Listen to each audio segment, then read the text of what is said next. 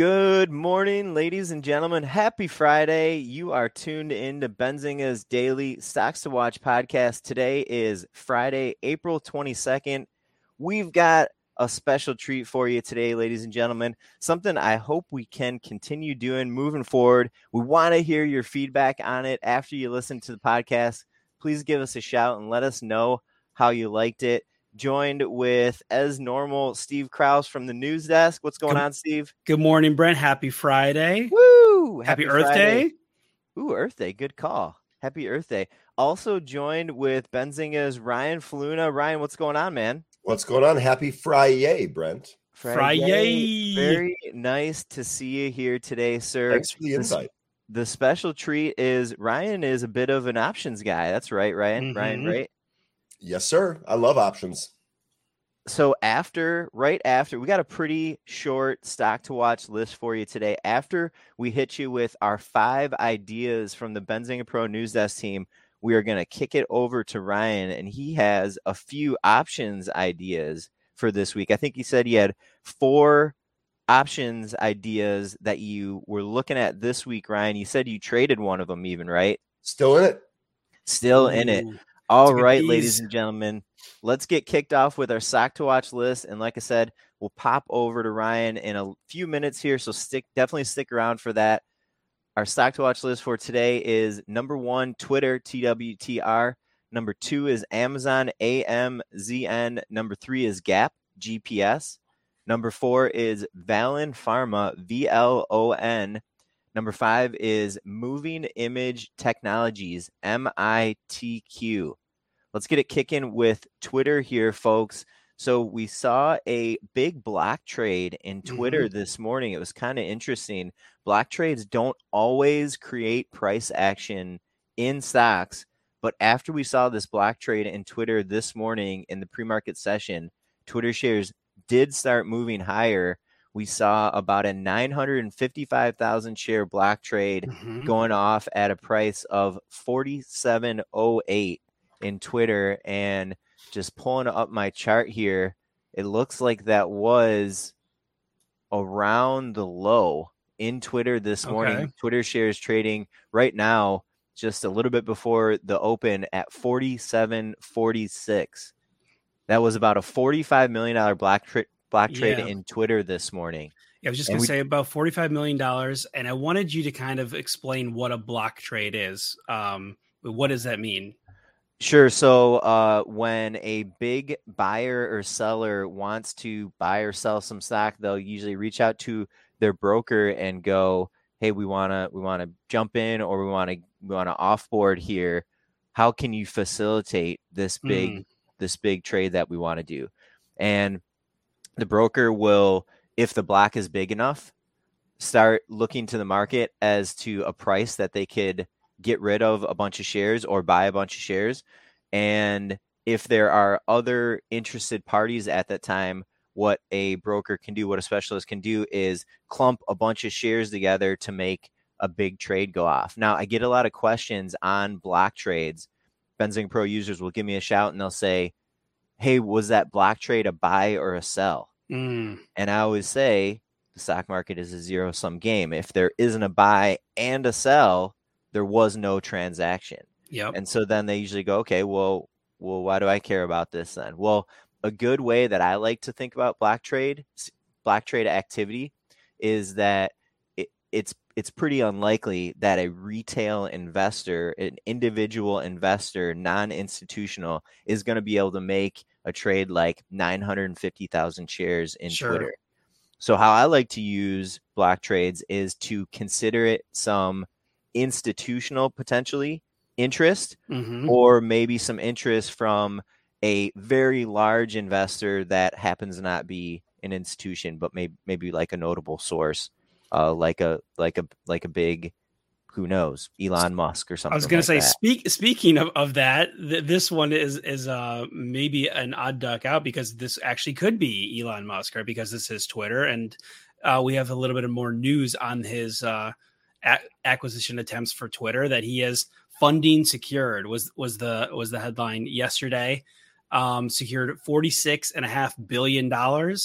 putting up around $21 billion of his own money. So this could be either maybe some of his acquisition partners, you know, starting to move in on this, or Elon Musk himself, right?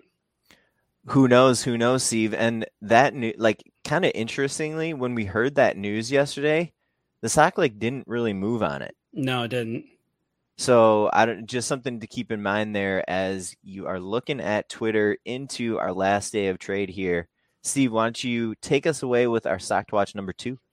And one final note on Twitter also. Oh, okay. There sure. was some an extra news this morning, kind of a little interesting, but the Republican GOP is asking the Twitter board to keep documents related to this acquisition attempt, basically in case they take over the House and they want to do an investigation into this. If they are, if they end up rejecting Musk's bid, they want sure. to, they are likely going to, you know, investigate this in the House. Just kind of, you know, a political story for Twitter. Yeah. Keep your eye on. Good to note there, Steve. Thanks for doing that. Mm-hmm.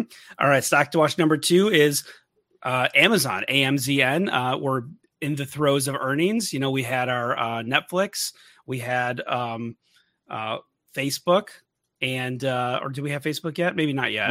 We had IBM. Maybe IBM. That's the other big that's tech the other name. One. We did not have Facebook yet. Yeah. Netflix. We had IBM, and we got Amazon. I think this is next week. Yep. April 28th, after the market close. So that is going to be Thursday of next week. Stock to watch number 3 here is Gap GPS. Shares trading down about 17% this morning.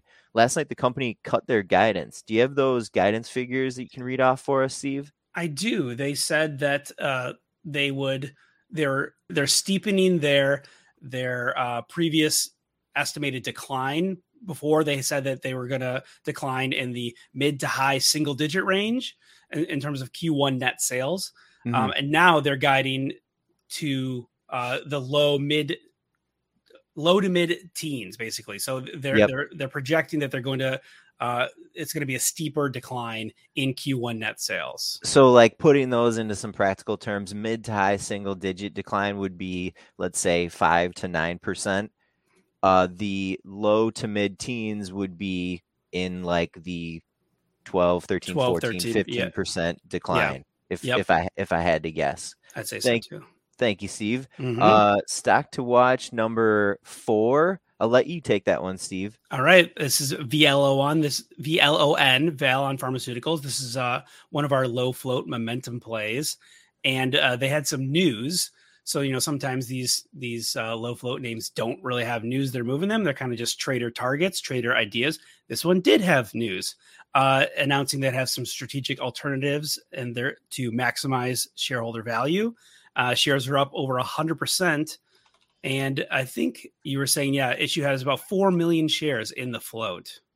Yep. I'm just pulling up my chart right now. The stock is still up. Yeah, it's up more than 100% here, up about 106% right now. Definitely a penny stock, definitely a little low float momentum here today.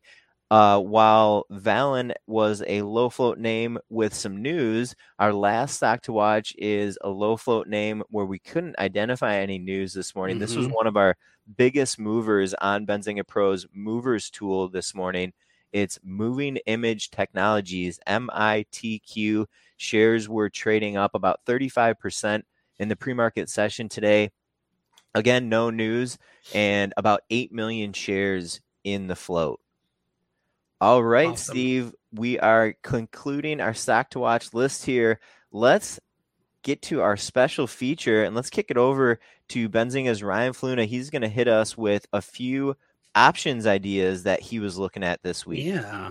Absolutely. But first, I was so impressed by your list of stocks to watch that I actually took a look at them myself here. Yeah. And VLON, I think, is absolutely going to be in play, and then also may be in play again on Monday. So first of all, we have it's setting new highs here in the pre-market. We actually enter a gap on the daily chart at 248. We are currently at 244. So with the low float structure that you folks already talked about, look for this thing to get wild as we break into that gap. Just nice. For some, the bottom of that gap is in the 6s. So there could be some considerable fireworks in this name today. I'm glad that you brought this up. Love it, Ryan. Awesome.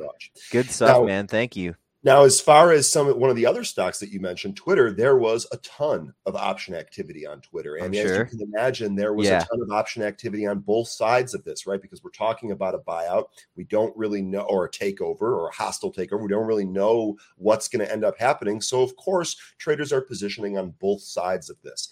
I went back and looked through some of the unusual options this week for Twitter, and the one that really stood out are the May 20 expiry. So that is going to be your monthly call, your monthly contracts. The May 20 45.5 strike had unbelievable put sweep go through. So we had 5,500, according to Benzinga Pro, we had 5,500 contracts that swept through at that strike and expiry versus an open interest of 345.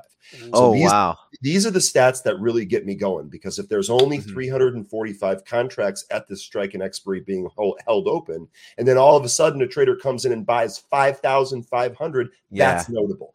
They spent $1.925 million in premium taking that position. If it's good enough for that trader, $2 million, it might be good enough for my couple thousand, right? So that's Ryan, some quick math there. So that volume was about 16, 17 times the open interest. Man, right? You got a good mental calculator going there. It's actually 15.94, and you're absolutely right. That is 16 times. That's the volume to open interest ratio that you're talking about. And that, for me, that's a key indicator of new option activity that the market is not necessary. You mentioned earlier about the zero-sum market for the block trades. Sure. It's similar for the option activity as well. There cannot be a transaction without a buyer and a seller, and you're basically just trying to determine if this is a new buyer or if this is flipping back and forth. And a lot of these other strikes, you did see that. You would see 1,000 contract lots, but they'd be sold back and forth.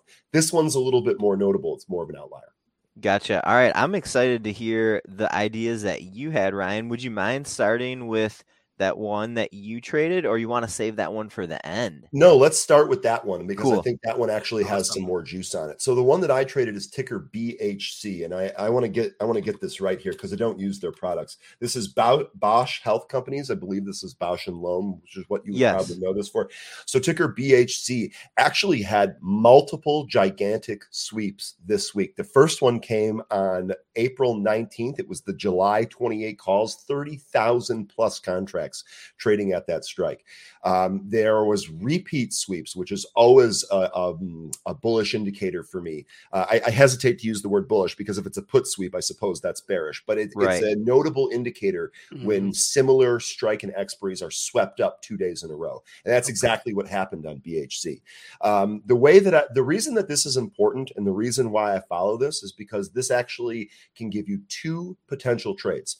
First of all, much like a block trade, when you see a gigantic option sweep, sometimes the stock price will react instantly, and that gives you the opportunity to scalp it. We're talking about calls here. So what happened when that huge 30,000 contract sweep hit the tape? The stock popped a little bit. I was actually able to scalp the equity in that moment, because as soon as I see these options come in, buy some of the shares push up, sell them, collect a little bit of profit. There you go.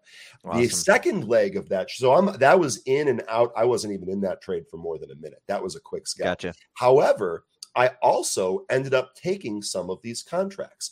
And the thought process here is, well, someone with a gigantic amount of resources that clearly knows something is in the process of happening or is going to happen is positioning themselves to take advantage of this.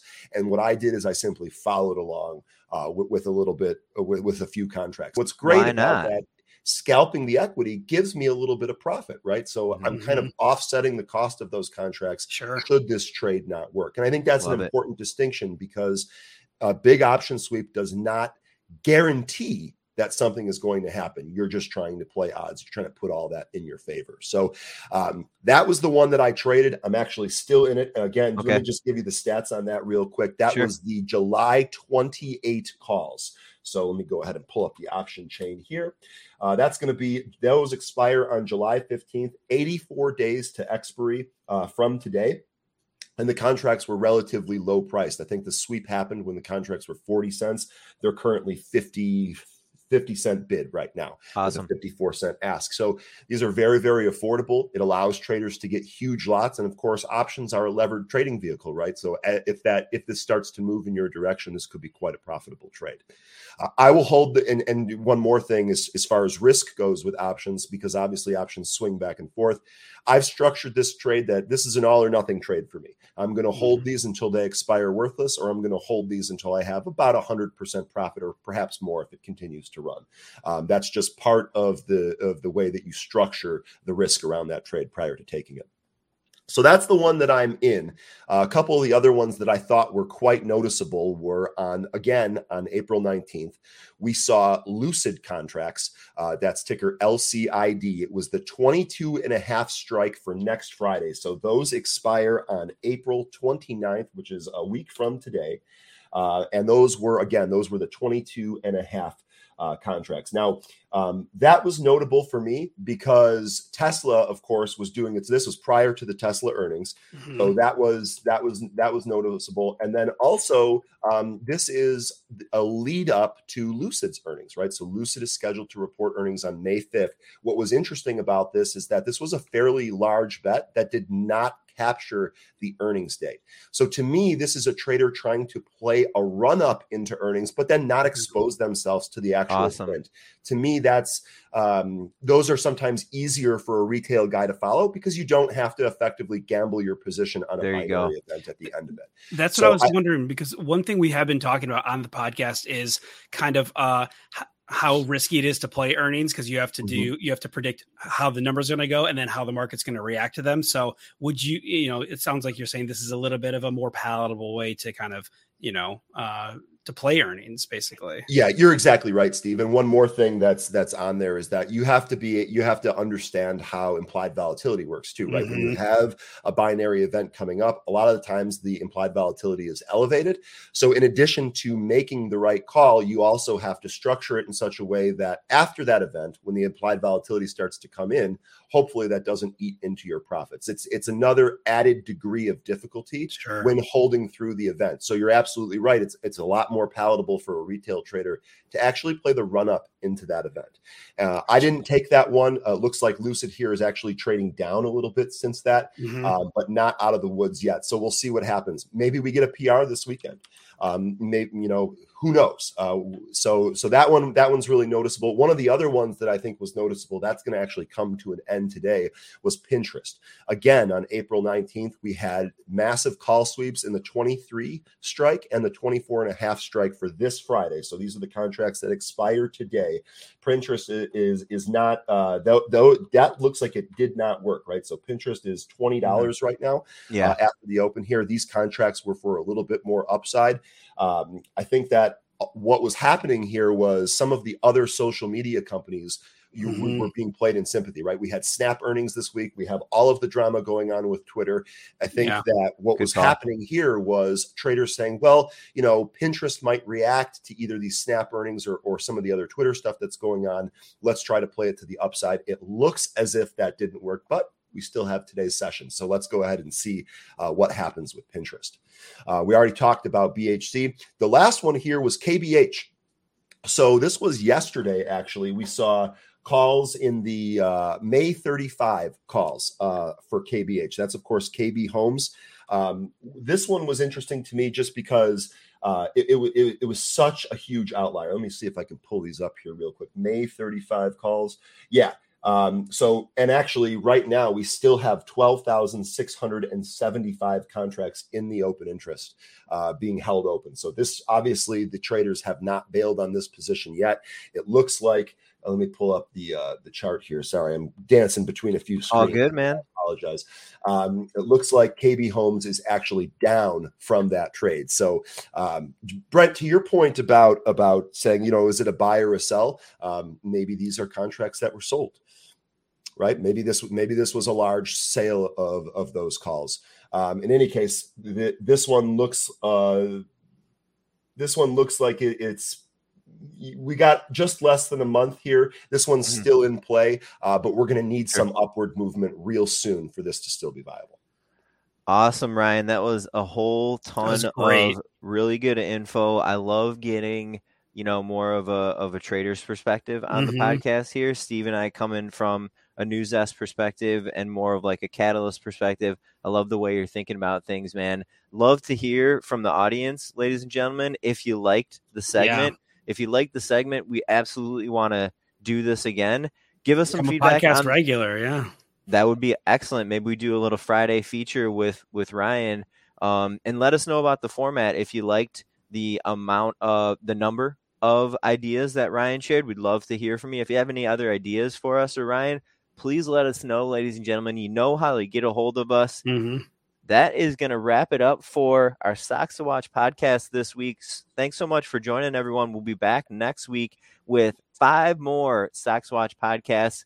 Good luck out there today, everyone. Have a great weekend. Good luck, everyone. Thank you. Take care. Did you know nearly all stock price changes of 10% or more result from a single news headline? That's right. News headlines have a unique ability to drive stock prices up or down. These news catalysts create trading opportunities every day. All you need is a little help to reach out and take them. And if you're looking to grow your portfolio, it doesn't matter if your investment budget is small or big. An easy-to-read stream of news headlines will increase your opportunities to profit from price changes in the stock market, consolidate a knowledge-based investment strategy, and grow your portfolio.